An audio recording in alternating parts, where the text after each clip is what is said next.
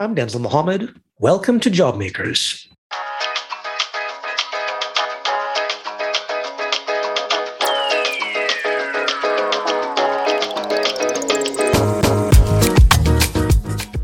Of all the sectors hardest hit by the pandemic, transportation was one of the worst. McKinsey and Company predicted it would take more than 5 years for a muted recovery in the transportation sector. So how could a transportation business survive 2 years when people didn't really have anywhere to go? For Daniel Perez, immigrant from Colombia and founder, president, and CEO of DPV Transportation Worldwide in Everett, Massachusetts, it meant tapping into that entrepreneurial spirit that made him a success in the first place. He pivoted to healthcare and community service and found a way to use his fleet for good and for survival.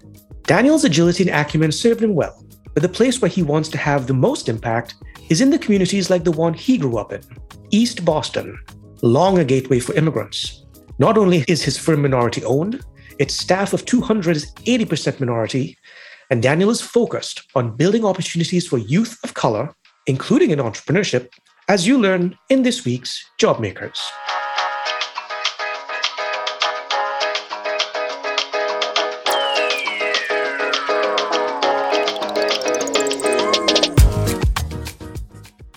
Daniel Perez, president and CEO of DPV Transportation Worldwide, immigrant from Colombia. Welcome to the JobMakers podcast. How are you?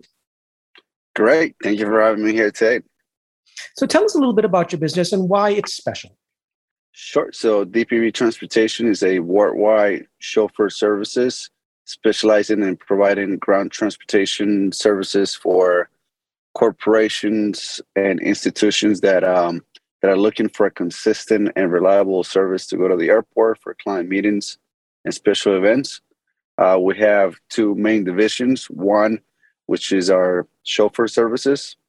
Again, it's mainly our black car services where we service this corporation and C-level executives with a white glove service experience to go to the airport for meetings, and other private events. And then we have our shuttle bus division, which pretty much is our largest component of our business that focuses on Fortune 1000 companies as well. And we transport their employees from their headquarters to train station to headquarters, or within the main headquarters as well. And how did you get into this? I don't think you had it in mind that you were going to start a car business when you were growing up. Yeah, I always tell all my folks and friends and family and mentees that I started with a pure ignorance, not knowing what I was going to get into. If I was to redo it all over again, I probably will not do it.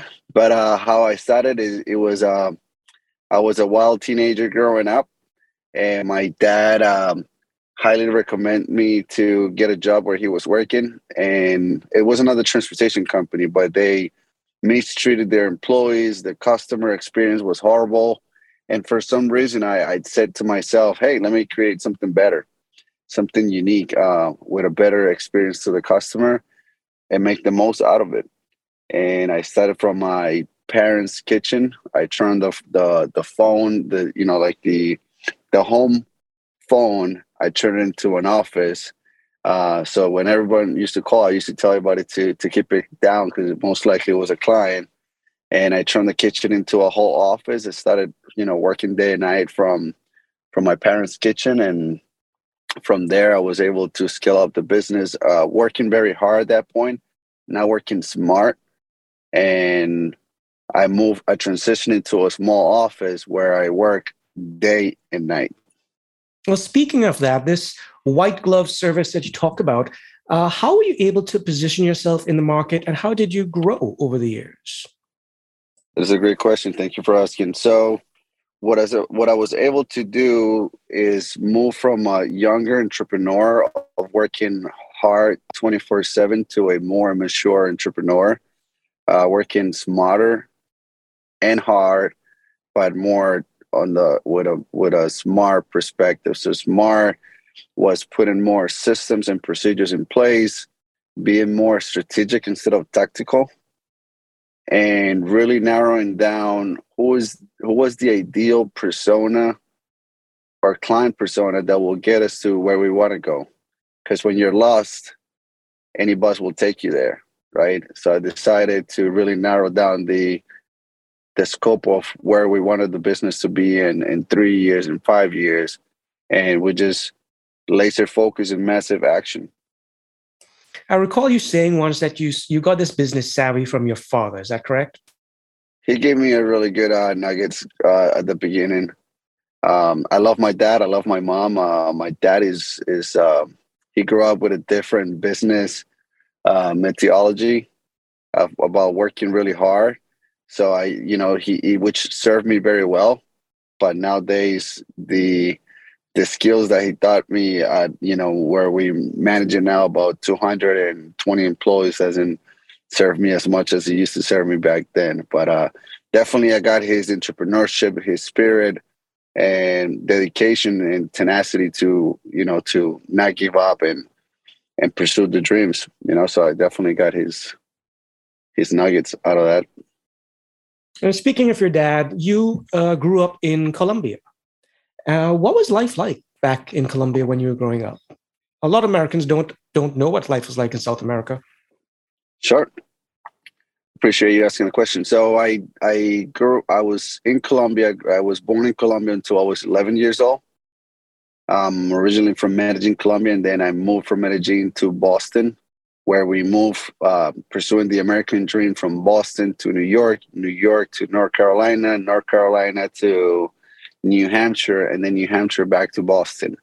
So back to your original question, growing up in Colombia was fun because I didn't have to worry a bunch about producing income and worrying about bills. And we were middle high class family with all the amenities to live a good upbringing as a teenage boy. So it was fun. But then when we came to the U.S., like everything changed. We went from being a middle class to more of a, sort of a poor family where we were living in a 10-by-10 room, and there was like six of us or seven of us. And the first year or two was just horrible. The change of weather, not speaking the language, different cultures. But it was kind of it's kind of what made me fit as an individual, all those adversities that I could bring it into the business ecosystem and just embrace adversity. Because, once you start learning to get comfortable in the uncomfortable, that's when we grow the most. Learning from adversity. I love that. So you said that first couple of years were hard.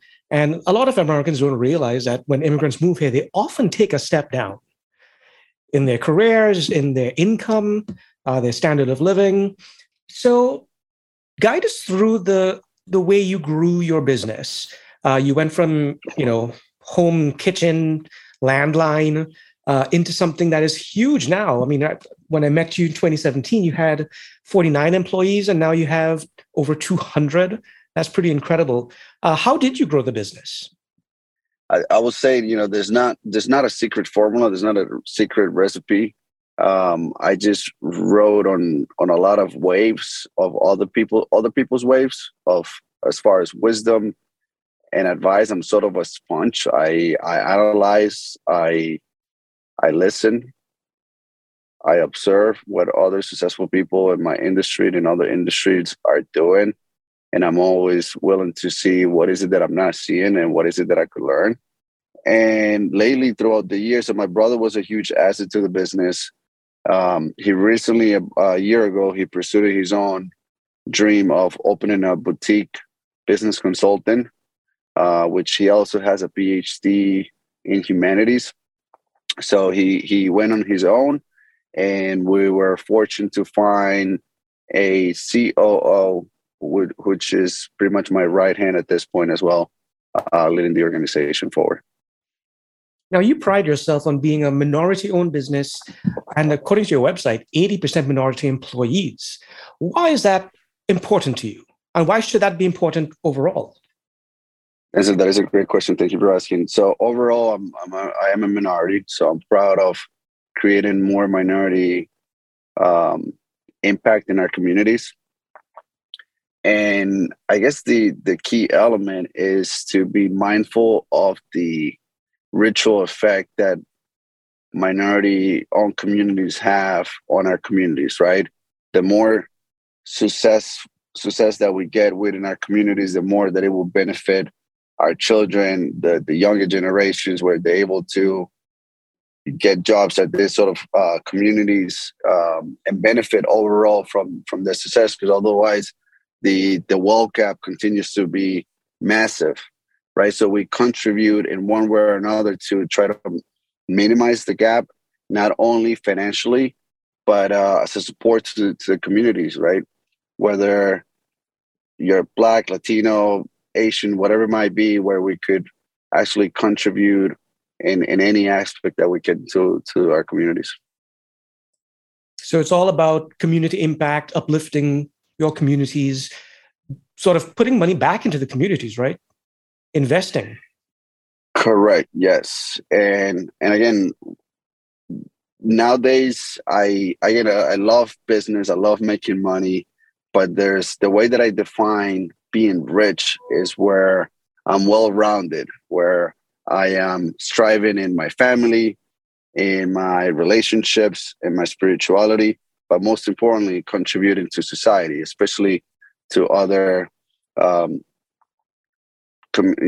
minority populations too, just like myself. Now, I want to bring it into the present.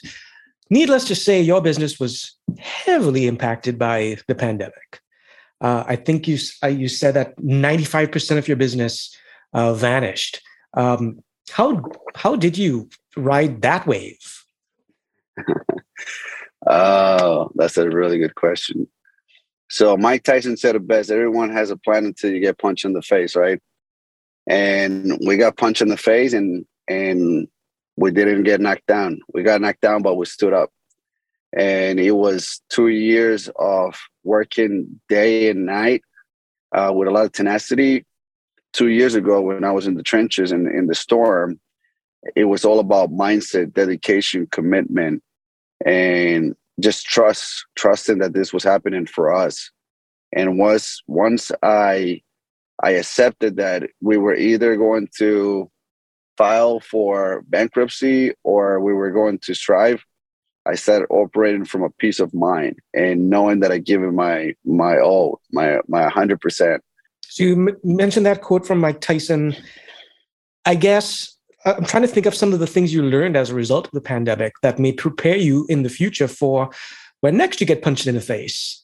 One of them is, we become who we hang around with most of the time, and the five people who we hang around with or surround ourselves with. And that helped me a lot, just positioning myself in the right environments with other savvy and experienced entrepreneurs that have gone through other economy recessions that provide me with a ton of support emotionally and intellectually to get me out of those situations. So that was one of them, to always keep surrounding myself with the right people, to also, as a leader, to have the right mindset, because especially as an entrepreneur and as a leader, there's so many emotions that we have to manage. When we manage either a small or a large organization, there's too many components and a lot of human errors and emotions to deal with. But the one that you have to, for me personally, is to control my own emotions and my own state of mind. So that way, when these adversities comes, you could actually embrace them, learn from them, and keep moving forward, not idling or this undecisive of where to go, right? You mentioned spirituality a little while ago. I cannot imagine how much pressure was on you in 2020. 250 employees under you, getting furloughed, all this pressure. So yeah, I'm sure that your spirituality is going to help you out a lot in this role. You're not just doing transportation though, you're in tech. So tell us a little bit about DPV Mobile Lab. What are you currently doing and what do you plan to do in the future? Yes, so pretty much when the pandemic hit, we had about 100 buses sitting in the parking lot. And between my brother and I, we just started brainstorming, what do we do with all this equipment? And what we were able to do is pivot into the medical sector. So what we were able to do is transition our buses into mobile clinics. So about 50% of our buses, we transformed them into mobile clinics. And we were, at the beginning, we started doing mobile sort of health support, where we were delivering masks, and, you know, anything to support with the pandemic, right? And we partner with several hospitals in the area to support them as well.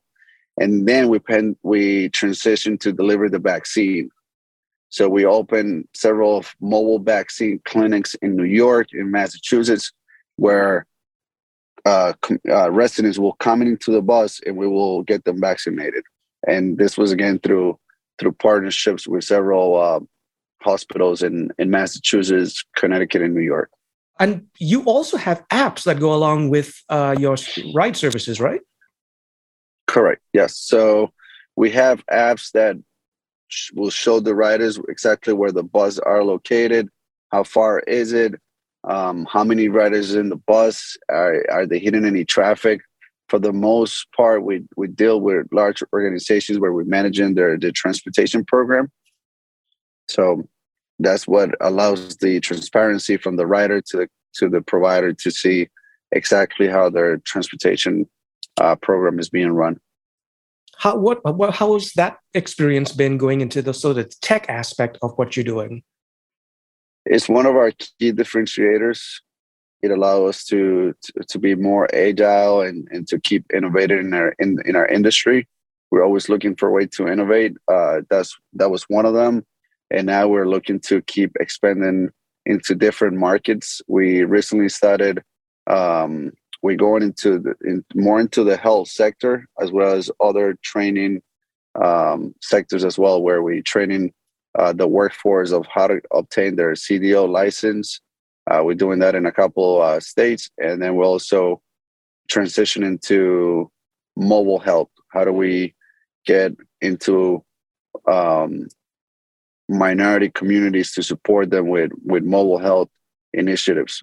Wow, that's great. And you are, I mean, even pre-pandemic, healthcare and transportation were two of the fastest growing industries. So you are very well positioned to embrace the future.